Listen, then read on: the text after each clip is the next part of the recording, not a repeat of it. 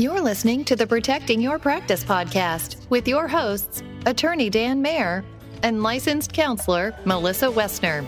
Dan is not your attorney, and Melissa is not your therapist, but they're here to help you cross your T's and dot your I's as they talk about all the things you wish you had learned in grad school. And now, here are your hosts.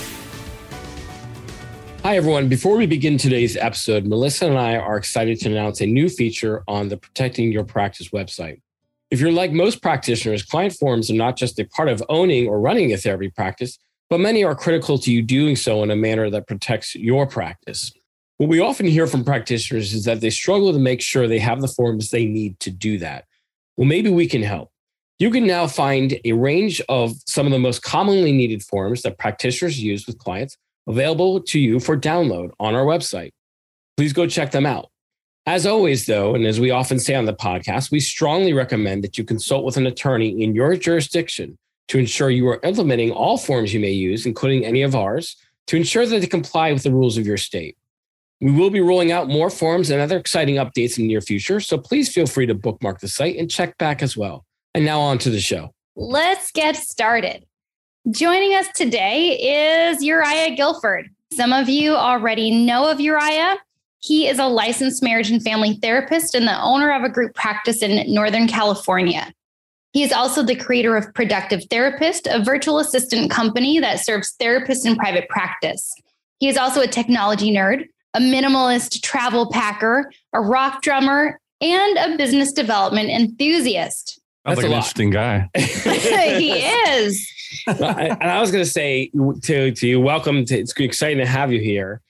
It's certainly a joy, but you know the topic we're going to be talking about today may not be so much as fun to talk about, but it is one that's extremely critical for practitioners to understand. Um, before we begin, I also want to just include a personal note. Um, when I was perusing some of your biographic information online, um, I was extremely moved by your own personal story uh, and how important uh, the role of a mental health professional played in your own life um, in terms of um, you know helping you as a young man. Um, as someone myself who struggled with depression and social anxiety when I was a young man, it's really empowering to see you. Um, you know, I think also in our culture to see another male talk about that so openly and being willing to talk about it. Um, and I just wanted to say thank you for that and how amazing it was to see that. Um, and how amazing it is it's brought you to a place now where you're helping other teenagers and parents with their own struggles. So I just wanted to say that for everyone and, and to thank you publicly for that. I appreciate that so much. That that's very meaningful to hear those words. Thank you. It's been a wonderful Absolutely. journey. Not an easy one, but using all of my experiences, life and otherwise to help other people is definitely what it's all about. Yes. Well, we are glad you're here, Uriah. So when you and I first spoke, you were like, hey, I have this thing that I think we could talk about. Um, and so you're going to be talking with us today because you survived a payroll tax audit. I did. And if I'm being completely honest, there are a lot of things that I think about or like worry about, like, okay, well, what would you need to do in terms of liability or risk management or documentation? And that was never one of them. No, not even on the radar, right? right. And so I walked away going, mm-hmm. There's another thing you're There's supposed to be worrying to about. about. You right. were worrying about that. And now I was like, oh my goodness, there's a thing. So well, the reason why I brought it up to you too is because I was just like, if if I can share this uh, story about my experience, hopefully, and I think that's the intention of your podcast, I imagine, is to get this information out there so practice owners can protect themselves and hopefully, hopefully, worry less, right? Yeah. So I think this is going to be a great topic. And that's the thing that's been really interesting as people are coming up with ideas is that some of the things people have been bringing to us are not things that were on our radar initially when we were brainstorming some of the topics that we wanted to talk about. So we are really looking forward to hearing about this. And we're going to let you get started in telling us what happened and even how does one get selected for a payroll tax audit? Yeah. So I hope this is an interesting story to the people listening. But the first notice I got was actually back in 2018. And I just got something that looked really official from the EDD, which is the Employment Development Department. And I sometimes when I check my mail, like I get these kind of notices and I have a little bit of a panic, right? And I'm like, okay, I hope this is not something serious. And uh, in 2018, I opened up this notice and it said you were you've been selected for a payroll tax audit.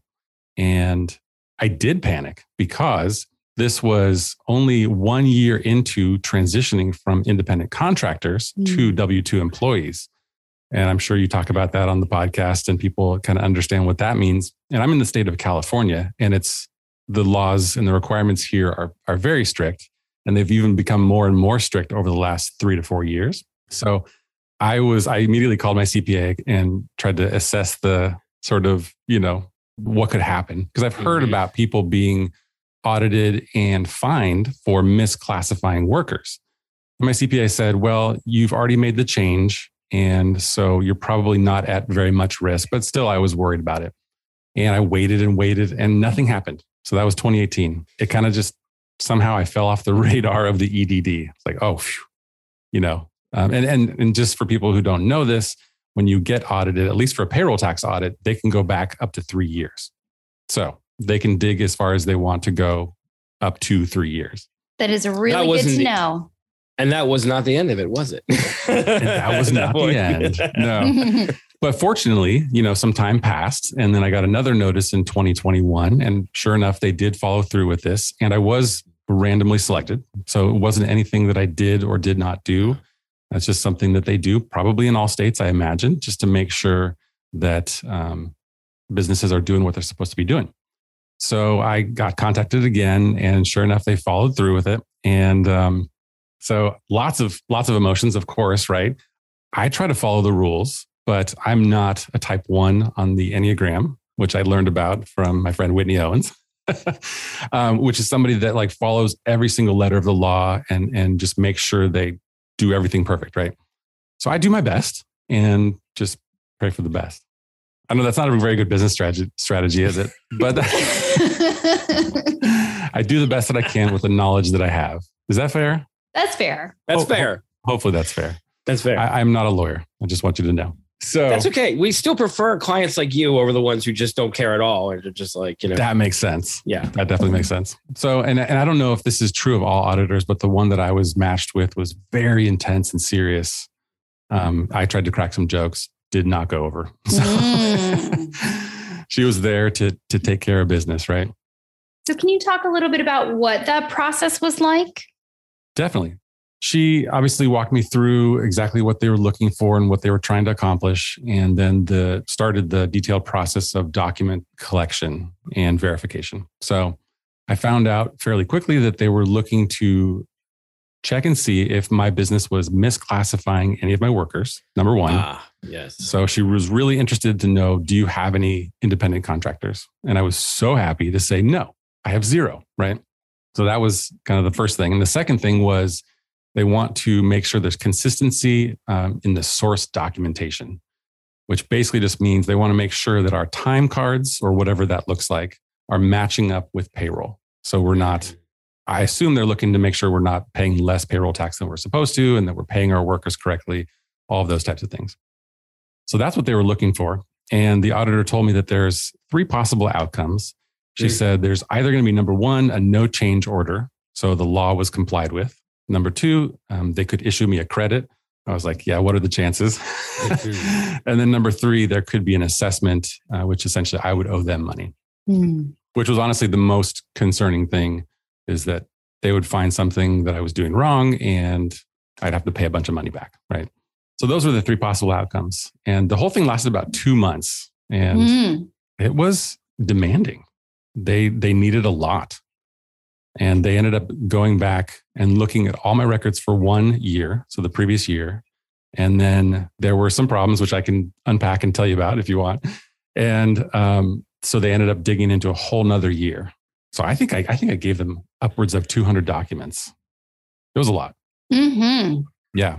In terms of the documentation, was it easy for you to get the documentation? Was that something that you would say you had like available, or did you really have to go stretch yourself a bit to try to get all that together? Yeah, great question. So there were two people that were critical to help me pass this. and then there were two pieces of software that were critical. Um, the software was QuickBooks and mm-hmm. Gusto, which is my payroll service company. So they needed a bunch of things like balance sheets and um, charts of accounts from QuickBooks, those kind of things. So my bookkeeper, fortunately, I have a bookkeeper, number one. And so I could just email Greg and, and told him exactly what was going on. And he immediately um, gave me all the documents, downloaded all the right things for me. So that was super helpful. Thanks, Greg, from growthebooks.com. There's a little plug. And then also Gusto is, I really like Gusto as a payroll service provider. And if I was just using my CPA, I think it would have been probably fine, but more, more difficult. So I, I just called Gusto and they walked me through exactly how to download all my lists of employees, payroll reports, everything that I needed. So, so that was incredibly helpful. And then the other person, the second person who was um, instrumental in helping me survive the payroll tax audit was my practice manager, Jamie. And um, she also functions in the HR and payroll sort of sort of arena. So she was incredibly helpful as well. Yeah, that sounds like a lot. Definitely. Definitely. But I just had curiosity. And, and, the reason I'm asking these questions because I think the other people are wondering, you know, wondering if they go through this, they're going to have the same questions. How long a time process did that take? Were you given a time period that you know that they say you have until this date to give us 30 days, 60 days? And did you know, or or it was more like you know get all these stuff and get them to us as soon as possible? Um, and what you know, I know you said you were able to do all that. Was that something you were able to gather rather quickly, or did it take you a week or two or a while to get all that together? Yeah, she said that the audit would most likely last up to a maximum of three months. Mm-hmm. So okay. I'm thinking like, there goes my summer. Yeah, right. This is like totally. July, right? I'm like, great. Right. Um, and and every step of the way, of course, I'm submitting everything and giving her everything that she's asking for, and just hoping and wondering and having anxiety about like, is it good enough? Is she going to find anything and, and all that kind of stuff? So it ended up only being two months. And part of the reason it was only two months is because I just, every time she asked me for something, um, we turned it around in about 48 hours. So we gave her everything that she needed and more, yeah. and which I, I imagine in her role is not that common, or it might be not always common, right? So she actually praised me on my um, documentation and timely responsiveness. I was like, yes, that's what I was wondering. You complied with the golden rule, which is don't piss off the auditor. there you go. Yeah, I learned that. Yes. So, how did things turn out for you after this two month period of time? Yeah, so the end result was a no penalty, no change order, which is what they call it. Essentially, the law was complied with and they didn't have anything, they didn't have any feedback for me to tell me that I was doing something incorrectly. I was honestly very the thing I was most nervous about was that they were going to have a problem or an issue with my compensation structure, mm. which we can talk mm. about if you want to. Yeah. Um, yeah. And in California, there's a lot of laws and guidelines around employees, just period, across the board, right? And so I, and I use a, a commission structure with um, an additional hourly pay rate. So I was, you know, considering based on the feedback that was going to come back, do I need to change my whole compensation structure? Is that mm-hmm. compliant with California law? Um, and the, the fact that I passed the audit didn't necessarily give me a stamp of approval on my compensation structure, but she didn't have anything to say about it. So that, that was good. I thought that was good. I didn't want to change everything. Question I have is, and this sometimes happens, you know, and this this comes up, for example, in insurance audits, you know, is where something gets flagged in your case, it was, hey, we're doing a payroll audit. And you're like, okay, great. Here's all my documentation. And then they come back and say, great. Well, we found a different issue now. right? Them that sure. we weren't even looking for initially, but now we think there's something big. Did that was that something that ever crossed your radar as you were submitting this that you thought, man, you know, as far as I know, everything's in order, you know, and I'm responding to what they're asking for, but I'm hoping, you know, just a, I feel like just naturally there would have to be that in the back of your mind, you'd be like, man, I just hope the God I don't find anything else. Right, right. You know, it's funny. You you were talking about my my personal story and my mm-hmm. background uh, in my in my youth, mm-hmm. in my teenage yeah. years. I was uh, struggling with my mental health and with a yeah. lot of different things, and I may I may have broken some laws back in the day and been very Who paranoid about right? it. I, right. Yeah. and so I think most of my life since my adolescence, I've had this like concern, like looking over, looking over my shoulder, making mm-hmm. sure like, is it, am I doing anything wrong? Is, mm-hmm. is somebody going to find something that I'm doing wrong? So like, you know, some mild paranoia. Um, but so when I was going through this audit process, I did think about that. And there was something that came up, which involved a multi-state employee. I had somebody who was employed in a different state that moved states. And so that uh, caused some complications. But what she ended up saying was that that was actually outside of the scope of the payroll tax audit. And it was, in fact, not an EDD issue. So mm. there was no, I don't think there was any problem with that. It was just, mm. slightly complicated tracking payroll from one state to another. So, yeah, and that's generally, I will tell you, that's I've had that question come up, and it is it is a it is not a quick and easy thing, and people do have to be careful with it because that's another area that can get get you tripped up on. Definitely. So I don't know how relevant this will be to your audience necessarily, but I want to say that if someone is considering opening a separate business from their private practice, whatever your you know entity structure is, I would advise creating a separate entity. Um, mm-hmm. And one of the complications that Dan's pumping his fist.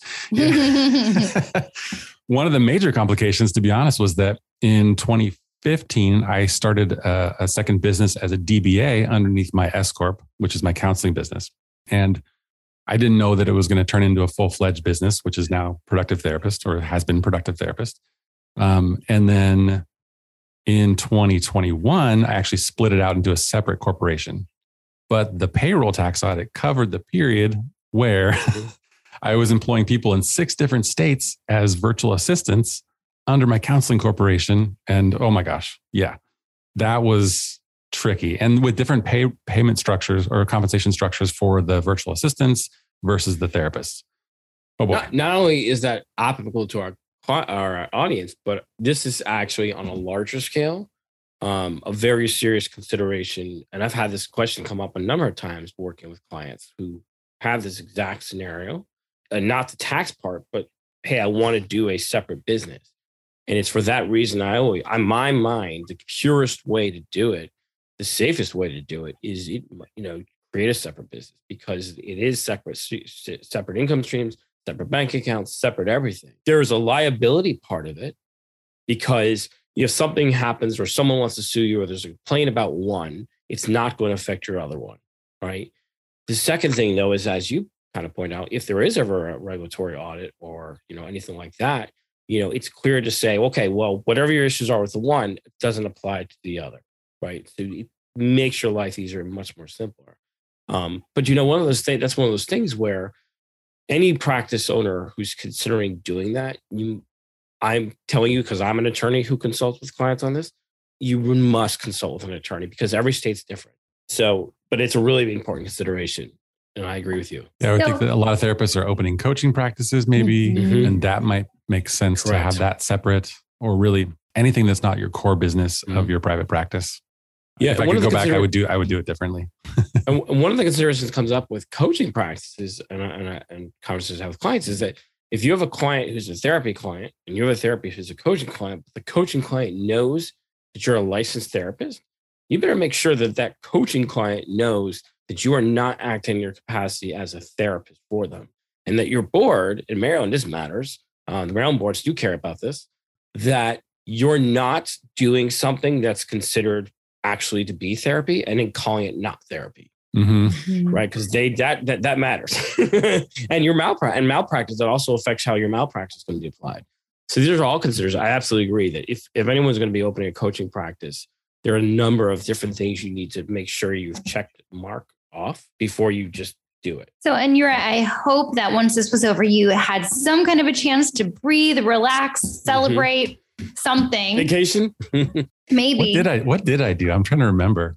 I think I just breathed a huge sigh of relief and probably made an extra cocktail or something like that. Mm-hmm. yeah, sure. something. Yeah. What would you say you learned at the end of the day? What is one of the takeaways that you had from this experience? Yeah, definitely. It made me grateful for my team and my systems, right? So I pay a lot of attention to that and have really worked on hiring professionals and using the right software to run my business um, mm-hmm. and and try to protect my practice right mm-hmm. to use the name of the podcast in yes. there um, and that and that really worked out well and i was so thankful for that um, so that it wasn't all on me and i could comply with everything um, mm-hmm. quickly that was really really wonderful and and then also i think i mean it made me more conscious of things such as this. it expanded my awareness and uh, about other things to pay attention to. Mm-hmm. And so I think that was helpful. Um, whenever I'm trying to make business decisions, I try to do as much research as I can, consult with the right people, and then make the best decision that I can. And if I make a mistake, and if there was some sort of negative outcome to the payroll tax audit, most likely I would have learn. I, I've obviously learned in the process of Mhm. that, Mhm. and it probably nothing terrible would happen if that makes sense. So I guess what I'm thinking is I try not to let fear of these types of things stop me from taking actions. Mm-hmm. Yeah.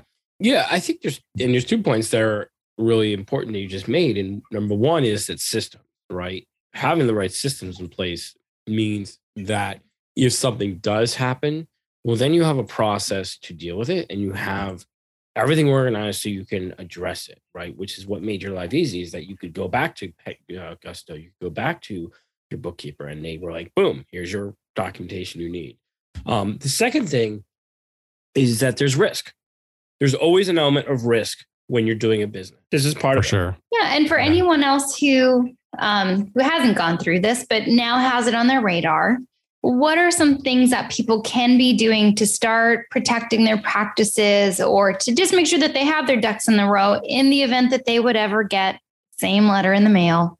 Definitely. I think the number one thing is about how you classify your workers. And I know it's different in different states because I have coaching clients in Texas and in Florida and some of these states where they they call it the Wild West, um, where there's just not as much um, restrictions and, and requirements. So make sure that you're complying with the guidelines specifically around classifying people as independent contractors. I know there's still a lot of therapists out there that are doing that, and some are doing it correctly, and then some are putting themselves in more of a risky position. So make sure you consult with um, an attorney, make sure you consult with the, the right professionals to make sure that decision is made correctly. And if my recollection is correct. I think California is a state where you can't even have independent contractor therapists at this point. There was a reading there was a some articles on ruling or there was a court case that made it more difficult and almost impossible to do so. Right. Yes. Mhm. That's what I thought. Yeah, Um, unless there's certain parameters around if you're a psychologist.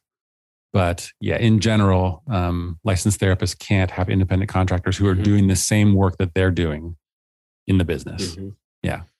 And yeah, it is very state specific because in Maryland you can, right? But I know practitioners who have gotten into trouble before, and it's always going. It thus far from what I've seen, it's fallen on, you know, how carefully you're defining the contractor. How are you, you know, what you know, what are the parameters of the relationship? And if they're not crystal clear, or there's any ambiguity, ambiguity, and at that point, let's say the state does or federal government does investigate you and they find that, that's where then it opens up the doors to more questions. And I think that's the most important rule I often tell people is, and maybe you'll agree, is that, you know, unless your state specifically says you can't do it, it's not that you can't, but I tell clients that unless, if you're someone who's, as you said, the rules per- person, if you're very diligent and you do everything by the book, then maybe you can do contractors. But if you're someone who even, you know, not saying fudges, but someone who, you know, is a little more free control over it, um, you know, a little loose, less loose um, gripping things, I guess, control.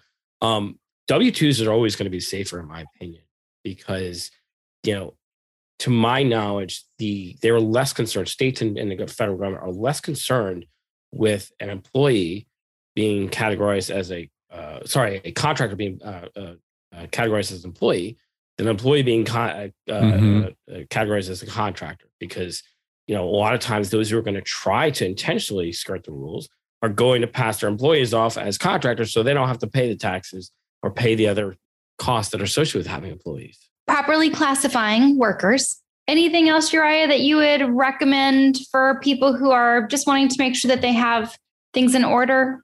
Yeah, I think, you know, having a business attorney on call is something that is is worthwhile. And I actually it's on my list right now to find a, a good business attorney for my second business for productive Mhm. therapists.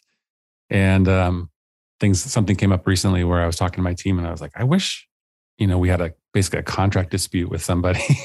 Mhm. Very unpleasant. So I think that's that's the next thing that I'm gonna do. Um and, and I would recommend for sure. we, we did not tell him to say that but No, that's true. It's no, but it is wisdom. important. No, it, it really is. It is important. We said that before on this on this podcast that along with having a bookkeeper accountant, you know, for your business, having an attorney is really important just because of how many laws and rules you have to follow, you know, both in the healthcare field and just as a business. Yeah. Definitely. And this is a really helpful topic, I think, for people to know about. Again, it wasn't on my own radar. So it's possible that it wasn't on other people's radars as well, but important to know that it can happen, how to respond, how to be prepared. Um, and fortunately for you, it sounds like things went really smoothly. I mean, I'm sure the process was stressful, but at the end mm-hmm. of the mm-hmm. day, um, there was a positive outcome. Um, so we're really glad that you brought this to our attention. I think it's going to be really helpful for people. And for people who want to get in touch with you, Uriah, how can they find you? How can they get connected? Definitely. Yeah. And, and thank you again for letting me share that story. I figure somebody's going to listen, even if it's only one person, and mm-hmm. be better prepared and uh, be better off. So that's good. Yeah, if you're interested in anything that we have to offer at Productive Therapists, we provide virtual assistance to private practices around the, the US. And we also have training and coaching and some accountability programs. Everything is housed at productivetherapist.com. And we would love to uh, support you in some way. That basically wraps it wraps up today. We're really appreciative of you coming by. Um, you know, one of the things, as we've we've mentioned on prior episodes, is you know what's great about this series we're doing now is bringing on people like Uriah to talk about issues that people may not have be thinking about or on their radar, but that are really critical or can be really critical to your business.